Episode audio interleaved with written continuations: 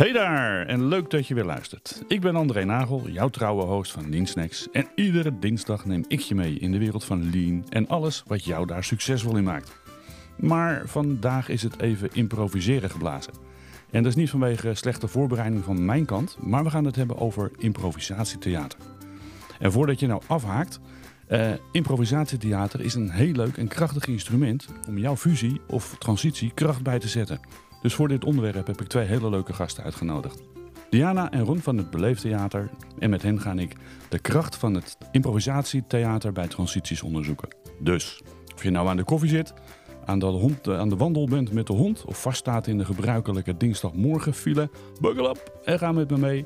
En laten we van jouw cultuur een karikatuur maken.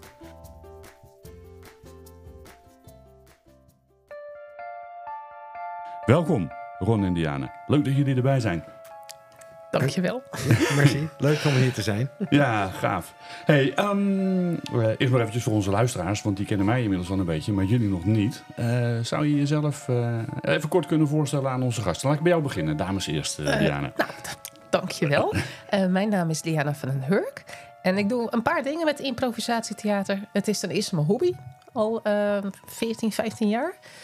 ik ben trainingsacteur, en ik geef improvisatietheaterlessen. En last but not least, ik zit in het Beleeftheater als speler en conductor. conductor? Ja, dat, dat is degene die de verhalen ophaalt. Ah, oké. Ja. Oké, nou, uh, leuk. nou, ik ben heel benieuwd naar je verhaal zo meteen. En uh, Ron Wolters aan de andere kant. Ja, uh... ja Ron Wolters. ik ben jarenlang directeur geweest van culturele instellingen. Enerzijds Museum Broekenveiling in Broek op Langendijk. En anderzijds in een verder verleden uh, ben ik directeur van een theater geweest, van het gebouw. En in zo, uh, ja, op die manier zit theater in mij. En ik speel al een hele poos uh, improvisatietheater.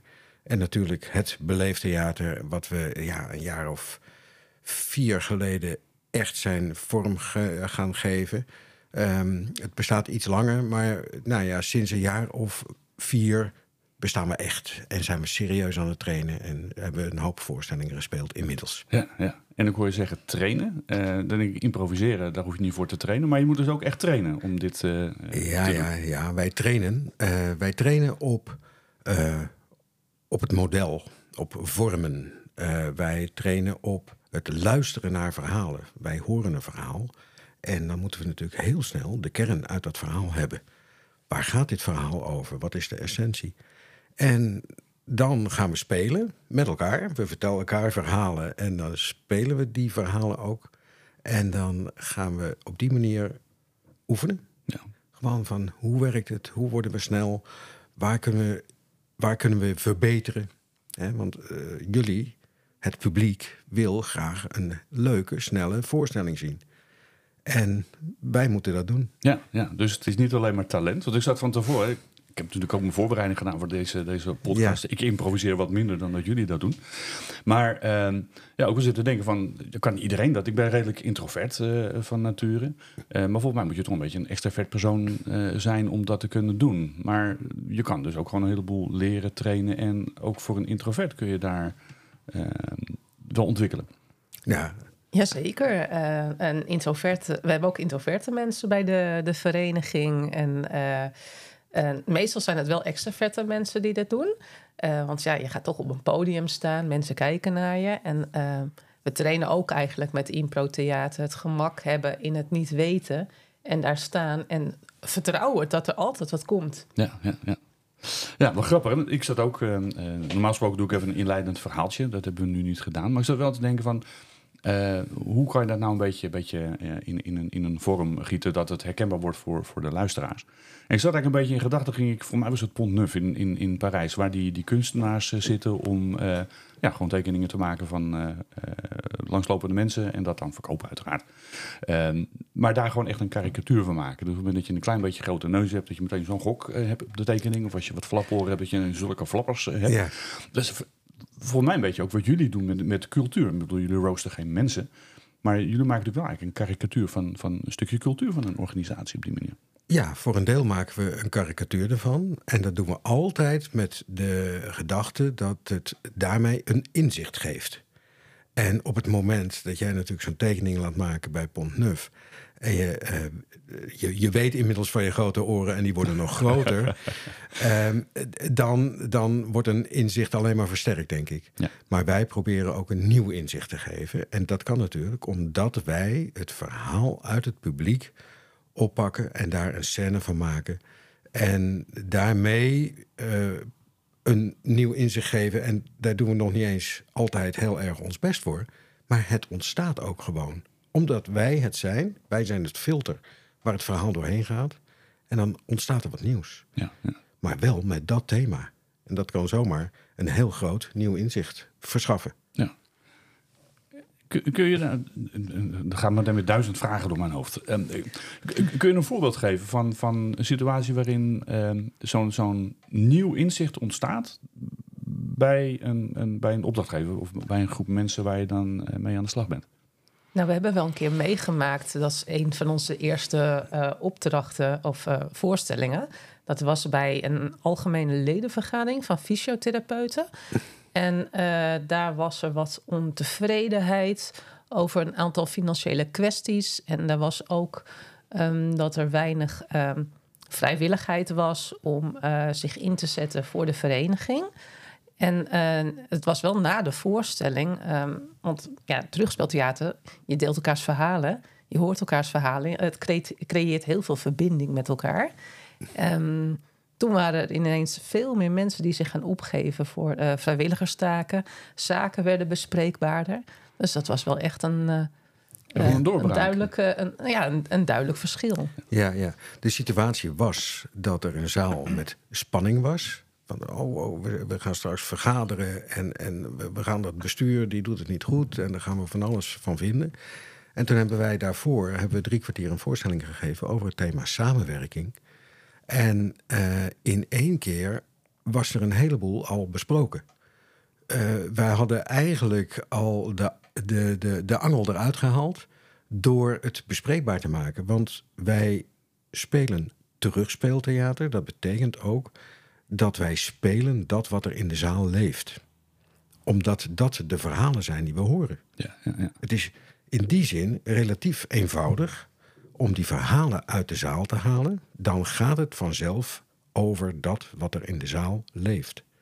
En wij maken daar theater van. Het thema samen was hier eh, van, van, van groot belang.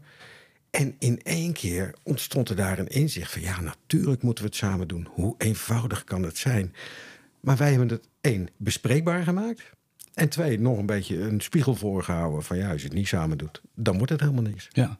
En we deden ook aan het begin, hadden we ook eh, opgehaald wat, eh, wat geluiden uit de zaal.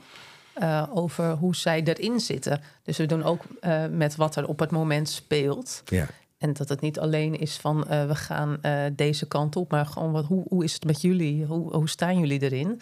En dat nemen we serieus en dat nemen we erin mee. Dus dat geeft ook gevoel van je gehoord en gezien voelen. ja, ja zeker. Ja.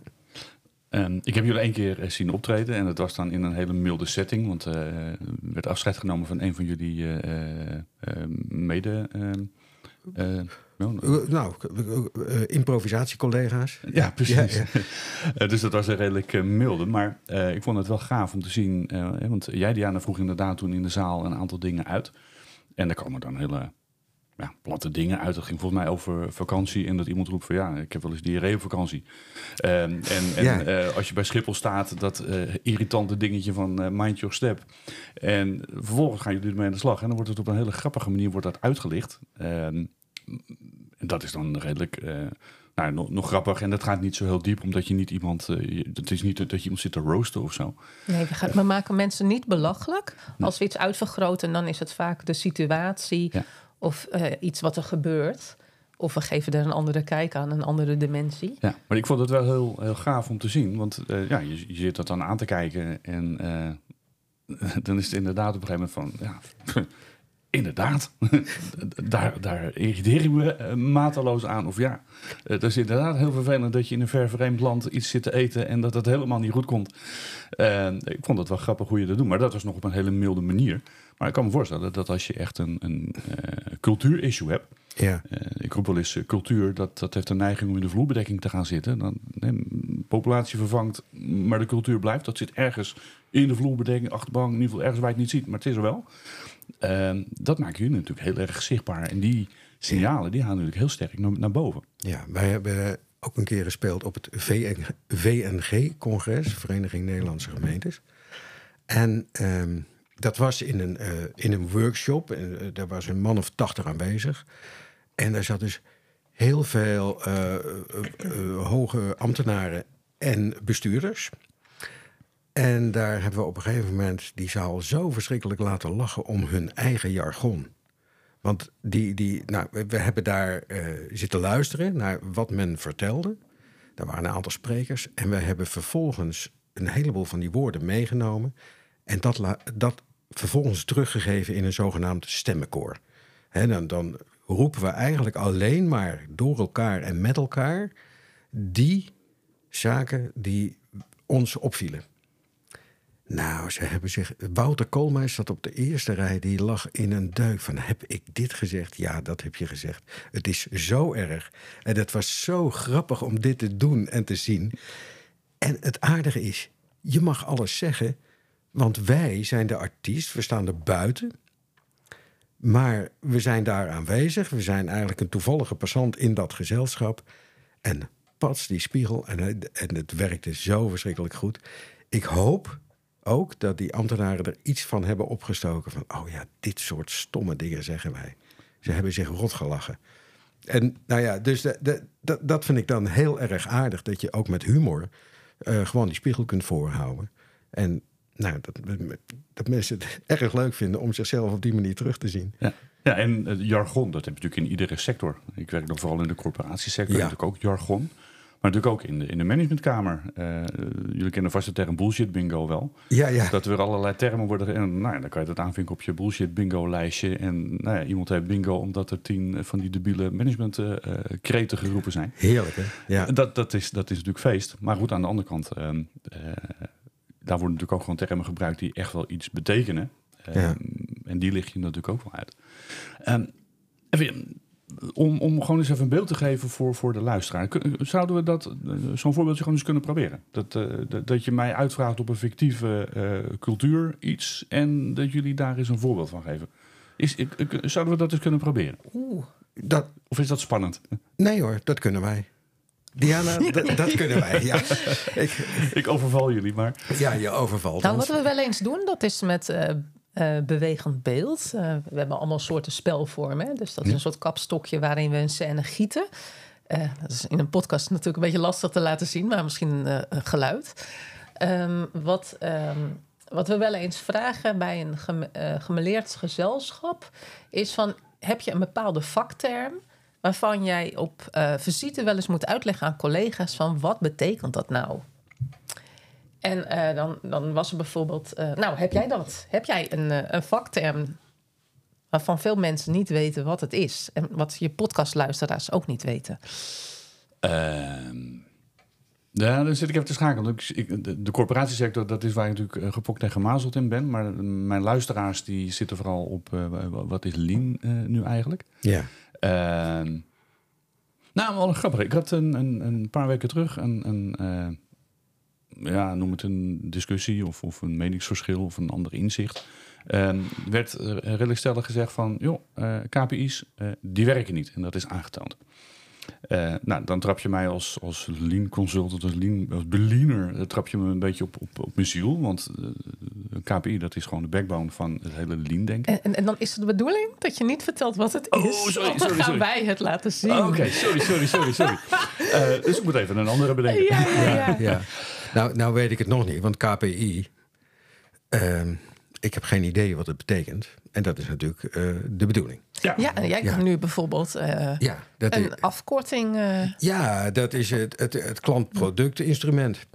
Het KPI, in mijn idee... dan denk ik, ja, dat is het klantproductinstrument natuurlijk. Ja, zo logisch is dat, KPI. En dan is dat natuurlijk, ja, dat is backbone. De, de, de ruggengraat van van, van, van, van de hele verkoopsector, van de hele retailsector. KPI. Wat, nou, wat vind jij dat KPI is? Nou, KPI, dat staat natuurlijk voor uh, kwalitatief procesmatige inhoudelijkheden. Want het eh, klinkt heel interessant. En dat moet ook een backbone hebben. Ja, ja, en als je dat dan op deze manier zegt, dan denk ik, ja, het kan natuurlijk ook zoiets zijn als eh, ehm, de kwali- kwaliteitsproductindicator. Ja, dat. Dat is hem. Ja, de kwaliteit van het product. En dan laten we hem normaal laten we dan ook eh, met een scène zien, zonder tekst, eh, wat, we, wat elke acteur denkt dat het is. En dan eh, mag degene zeggen, die, of de- dan vertel jij eh, waar jij, André, van welke het dichtstbij zit. En dan ga je hem uitleggen wat het was. Ja, ja. Eh, nou goed, KPI, dat is een kritische prestatieindicator. Nou, kijk, ik zat daar toch hartstikke dichtbij.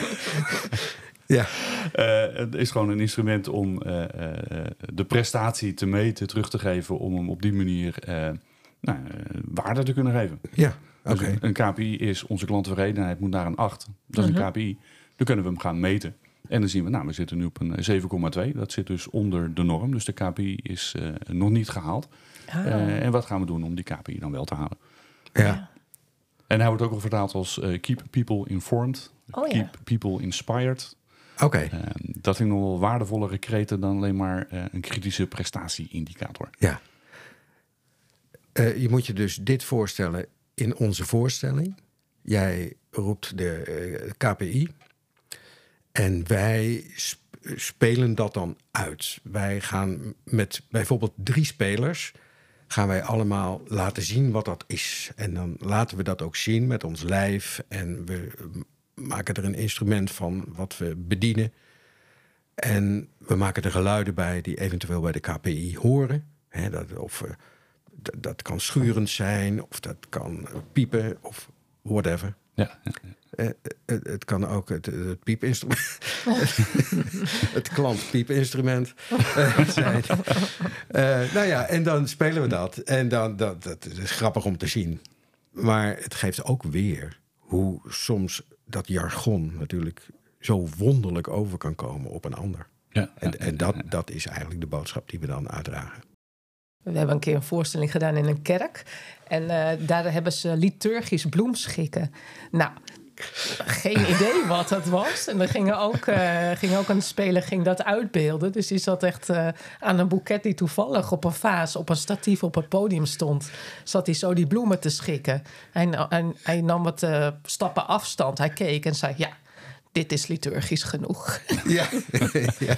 Mensen lagen in een deuk. eh, ja, die ja, ja, ja. Want wat is dat toch? Liturgisch bloemschikken. Achteraf eh, werd het uitgelegd. En, eh, Even voor de luisteraars nu. Liturgisch bloemschikken, dat is op basis van een tekst eh, bloemschikken. Dus je, je, je neemt een bijbeltekst en je gaat een boeket maken... geïnspireerd op die tekst. Ja, heel symbolisch ook. Hè? Heel symbolisch, Iedere bloem heeft ook weer een soort symbolische betekenis. Ja, ja, ja. Dus het was ook wel weer mooi. Maar ze moesten er zelf ook wel om lachen. Want ja, liturgisch bloemschikken. Als je het voor het eerst hoort, denk je, wat is dat? Ehm, als, we het, eh, als we het hebben over improvisatietheater, eh, mijn gedachten gaan meteen naar de lama's. Dat is natuurlijk een aantal jaren terug eh, op televisie eh, best wel populair geweest. Ja. Maar is dat een beetje in het begin? Of, of bestaat dat improvisatietheater al langer? Is het, eh, hoe, hoe- hoe moet ik dat een beetje in tijd zien? Nou, naar mijn idee bestaat het al sinds de jaren 50 van de vorige eeuw. En eigenlijk is improvisatietheater ontstaan als oefening. Ja. Het, het, het, heel veel, uit het serieuze toneel, soms moet je bepaalde technieken oefenen. En daar gingen ze eh, improvisatietheater eh, voor inzetten. Maar dat heette toen helemaal nog niet zo. Het waren bepaalde oefeningen. Van nou, doe dit nou eens. En doe dit nou eens anders. En doe dit nou nog een keer. En doe het nog een keer anders. En dat kwam neer op improviseren. En uiteindelijk ontstonden er een heleboel van dat soort trainingsmodellen voor acteurs. En die waren leuk. En daar werd om gelachen. En dat was grappig. En toen kwamen er een aantal slimmerikken die dachten: van, goh, dan gaan we gewoon die trainingsmodellen gaan we eens laten zien aan het publiek. En dat werd vrolijk en dat werd grappig. En het publiek mocht inbreng hebben. En zo is dat langzamerhand gegroeid. En gingen mensen wedstrijdjes met elkaar doen. Van wie kan het leukste improviseren? Wie maakt er het mooiste, de mooiste scène? En zo langzamerhand is dat gegroeid. En is dat een eigen, een eigen vorm geworden. Ja. Ja, en wat de lama's doen, dat is een, een soort korte vorm. ehm, veel op de lach. En eh, je hebt natuurlijk ook de vloer op. Dus dan wordt er eerst een verhaal verteld, een situatie... en die wordt dan uitgespeeld. Daar waar het verhaal eindigt, begint eh, de scène. Ja. Ehm, en je hebt natuurlijk ook Whose Line Is It Anyway eh, van de BBC. Volgens mij was dat wel een van de eerste. Ja, Dat weet ik niet zeker. oké. ik ook niet. Maar goed, het bestaat in ieder geval al, al, eh, Ja, heel lang, al- al heel lang. ja. Ja. Ja, En hoe kom je dan op het idee om dit in te zetten bij een, een fusietraject of bij een transitie of een transformatietraject?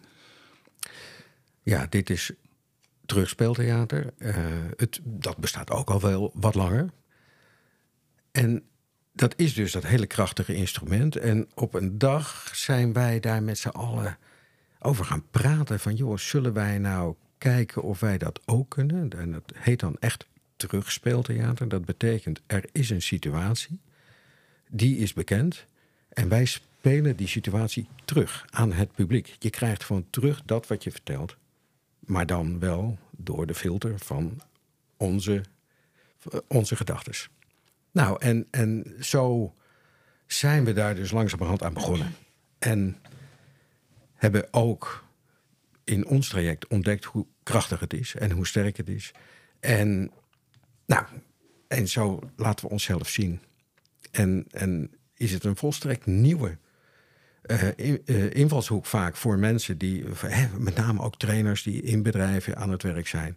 En dan in één keer komt er zoiets wat luchtig is, maar wat ook heel veel inhoud heeft. En dan blijkt het te werken ook nog. Ja.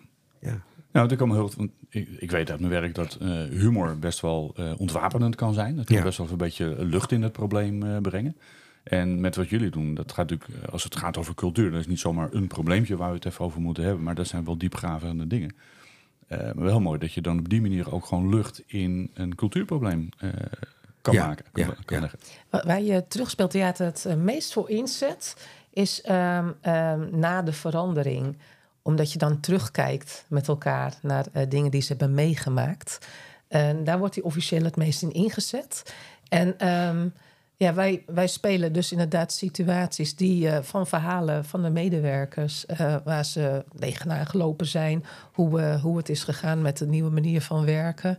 En ehm, dan, eh, ja, dat geeft een gevoel van trots. En eh, je ziet ook eh, wat je collega's van andere afdelingen tegenaan lopen. En, Ja, ja, dat. ja. Oké, En- dus je zet het eigenlijk gewoon in op het moment dat je al in een transitie zit. Ja, Of, bijna in de afronding ja zit. eh. niet, niet aan het begin. Oké. Nee, want want nee. wat is daar de valkuil van als je dat aan het begin eh, zou willen inzetten? Eh, dan is men nog niet zo ver om, om ook de, de luchtigheid ervan te kunnen zien. Stel, er is een fusie. Nou, de- met, met fusie is het altijd spannend natuurlijk. Twee culturen die samen moeten en gebre- je identiteit gaat eraan.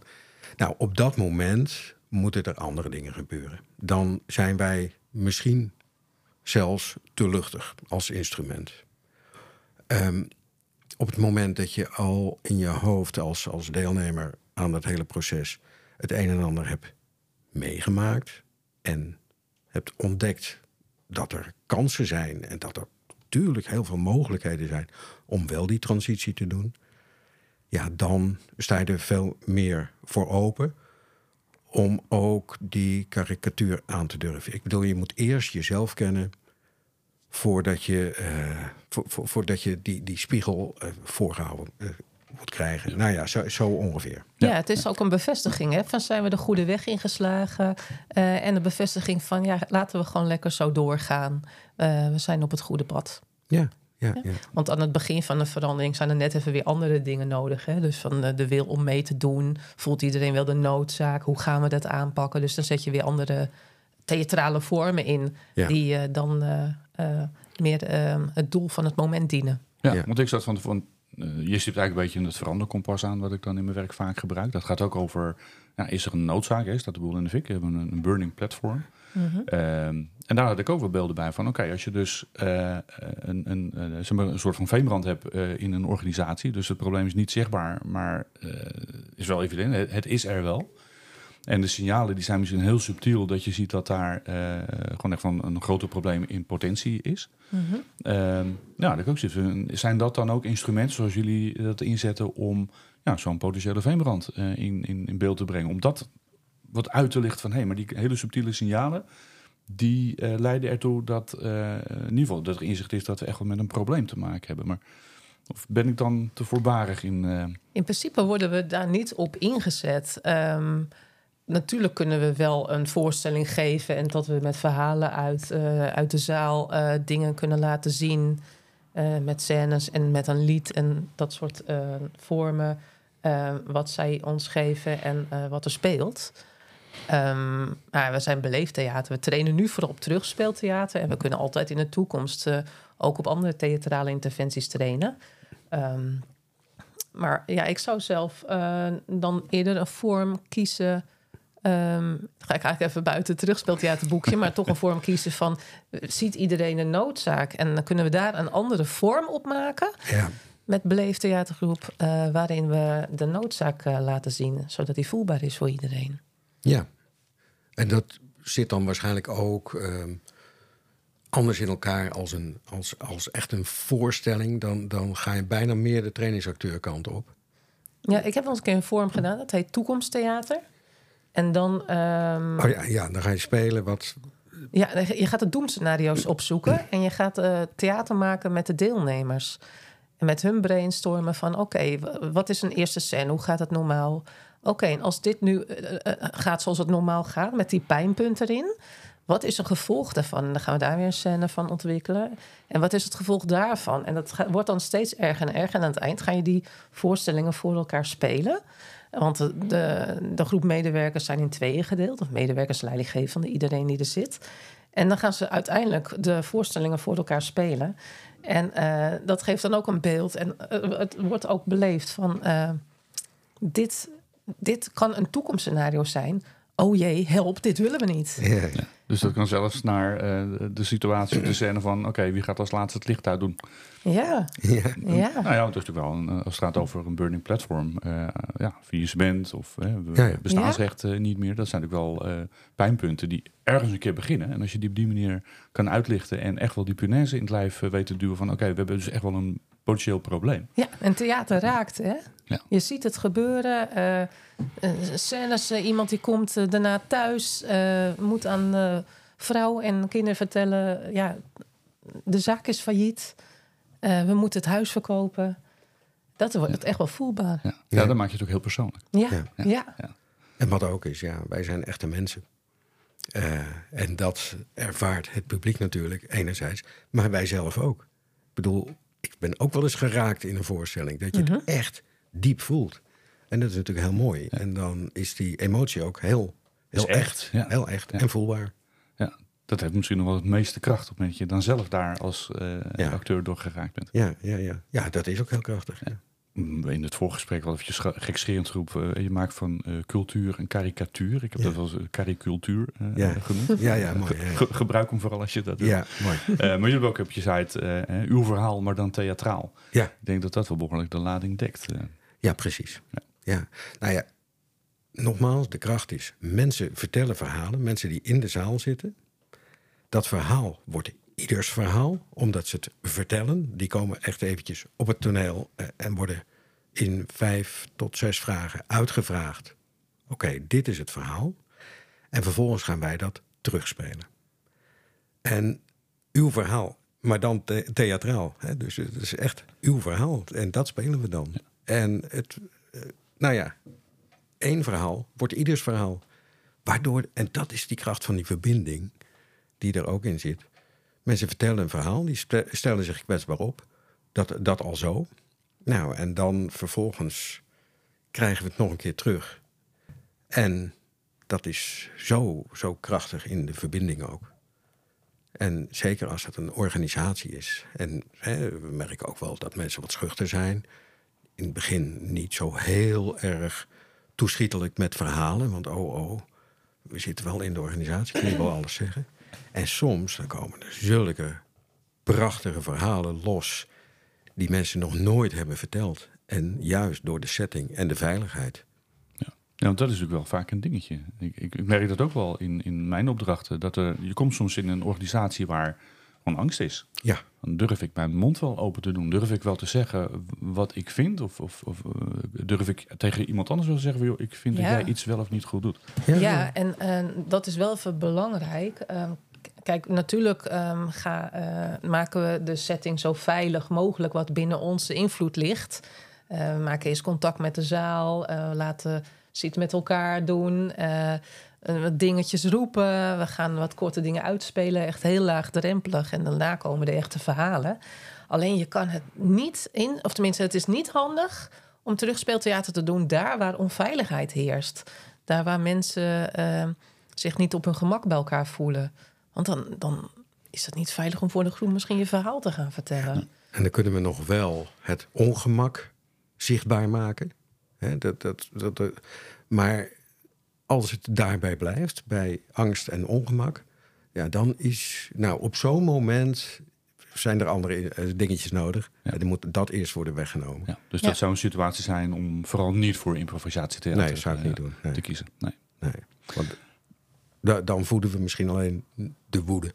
Of, Ja. of de Ja, angst. dan Ja. zou het averechts kunnen werken. Ja. Dat mensen nog meer in hun schulp kruipen. Omdat Ja. er misschien ook hele vervelende reacties dan op komen. Ja. Ja, dan ook, dat is ook als er ergens ook strijd is onderling. Hè, dat er een negativiteit, eh, dat er een negatieve sfeer heerst. Ja, ja. En dat kan Ja. natuurlijk in een fusietraject. Omdat je twee tegen, tegengestelde culturen hebt.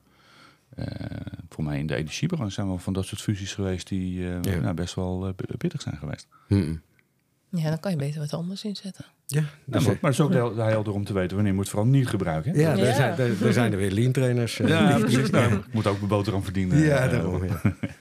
Ehm, eh, kunnen eh, eh, luisteraars jullie ergens zien? Hebben jullie eh, eh, voorbeelden op, op YouTube staan of op de site? Of, eh, Ja, ja, ja. Wij hebben een heel aardig eh, filmpje. eh, toevallig ook opgenomen in de gasfabriek. die, op die locatie waar jij toen ook was. Andere voorstelling. En daar hebben we eh, heel veel filmbeelden van. En dat is al zo heel inzichtelijk. Van, dan heb je een beeld van hoe dat eruit ziet. En hoe dat ongeveer in zijn werk gaat. Ja. En eh, ja, de website is vrij, eh, vrij informatief op dat gebied. ja, oké. Ik zal in ieder geval in de show notes eh, even wat linkjes eh, plaatsen naar Oh. jullie website. Ja, Eh, top. en vooral ook naar die filmpjes. En ik denk dat dat wel heel tot de verbeelding kan spreken voor, eh, voor luisteraars. ja. Ehm, en stel dat luisteraars zoiets hebben van... hé, hey, maar ik ben even ge- geprikkeld, geraakt door datgene wat hier besproken is. Ehm, en ze hebben daar meer informatie over nodig. Kunnen ze even jullie bereiken? Of Ja, ja. www.beleeftheater.nl Ja, En daar staat ook een telefoonnummer. En, eh, en het contactformulier. Ehm, wat, wat ik nu nog heel graag even zou willen vertellen, wat ook interessant is, wat we nog niet hebben gezegd, daar is ook altijd een muzikant bij onze voorstelling Ja. aanwezig. Dat, ja, vond, dat vond ik zo indrukwekkend. Dat iemand... ehm, ja. ik- hij, hij moet even een veer in zijn reet hebben, sorry. Ja, Eh, ja. eh, die hoort iets aan. Ja. Eh, die staat eh, eh, muziek te componeren. Mhm. Want ehm, eh, hij staat eh, het verhaal te vertellen. En dat moet nog in rijm en Ja. op melodie. ja. Ik was flabbergasted dat ik die kerel hoorde, Ja. hoorde optreden daar. Geweldig, hè? Ja. Ja, dat is Lucien. En, eh, Lucien Greefkes, hij is Lucien Heel Greefkes. Ja, hij is zo goed. Hij hoort, hij speelt, hij componeert en hij zingt. En daar staat ineens een lied over het onderwerp dat we zojuist hebben gehoord. Wat we zojuist in het verhaal van iemand uit de zaal hebben gehoord. En hij maakt er een pracht van een lied van. Met, met ook nog eh, taalkundige vondsten en ook nog intelligente vergezichten. Het is zo mooi en hij legt verbanden op een of andere manier kan Lucien dat zo verschrikkelijk goed. En de- ja, dus we zijn erg gelukkig met onze muzikant. Overigens hebben we ook soms wel eens een andere muzikant. En dat is Marijn. En die moet ook een veer in zijn reet. Die heb jij niet gezien. Maar Marijn is ook zo'n fantastische muzikant. Ja, en dat is heel fijn. Want we sluiten soms af, als de sfeer ernaar is, met een smartlab. En dan is er even aan het eind een heerlijke dijenkletser. En die komt uit het niets. Hè? Die wordt ter plekke bedacht en gezongen en gespeeld. Ja, maar dat kun je ook niet voorbereiden. Je weet van Nee. tevoren niet welke verhalen er uit de zaal komen. Dus je kunt het ook helemaal niet voorbereiden. precies. Dat Ja. maakt het ja, zo ongelooflijk knap. Dat ik, nou, ik bedoel, wat jullie doen, dat, dat vind ik wel ongelooflijk knap. Maar van die muzikant was ik echt wel onder de indruk van... Man, hoe krijgt hij het voor elkaar Ja. om van vier, vijf dingen... eh, gewoon on the spot eh, voor het voetlicht te brengen. Ja, ja, Ik vind ja. het ook heel knap van hem, wat hij doet. Ja, ja, ja. Ja. ja. Nou goed, eh, de luisteraars kunnen dingen terugkijken. Dus Ja. ik zal in ieder geval in de show notes wat eh, linkjes eh, daarvoor plaatsen. Hebben jullie nog een, een, een nabrander of een invlieger of iets wat je de luisteraars echt nog eventjes mee wil geven? Van, joh. En, nee, en nee is ook een goed antwoord. Nou, ik zou zeggen, als je nou echt in zo'n traject zit en je wilt iets bijzonders, echt iets wat je nog nooit hebt meegemaakt, iets aparts, waarvan je zegt van nou, als dat gebeurt, dan hebben we zo'n bijzondere middag, dan moet je bij het Beleeftheater zijn. Eh, we doen echt iets bijzonders. Het is uniek en je, op een andere manier gebeurt dit niet. Nee, nee. Dat wil ik zeggen. Oké, nou, on this bombshell, zoals eh, Jeremy Clarkson dat zo mooi weet te vertellen. Ik dank jullie enorm voor eh, jullie eh, aanwezigheid in deze podcast en het verhaal wat jullie eh, hebben, hebben kunnen doen. Het heeft mij heel veel inzicht gegeven. Ik hoop onze luisteraars ook. Eh, en ik vond het heel waardevol om eh, met jullie deze opname te kunnen doen. Dus dankjewel. Dankjewel. Dank je. Dankjewel voor het luisteren naar deze Lean Snack. Stem iedere dinsdag weer af op deze Lean Inspiratie. Vond je dit leuk en ben je geïnspireerd geraakt? Abonneer je dan en laat een leuke review achter op het platform waar je deze podcast op luistert. Daarmee help je anderen om deze podcast te vinden en help je mij om nog meer mensen te inspireren. En voordat we afscheid nemen, nog even dit. Ben jij geïnspireerd geraakt door het lean denken en wil je graag een volgende stap zetten? Dan heb ik goed nieuws voor jou.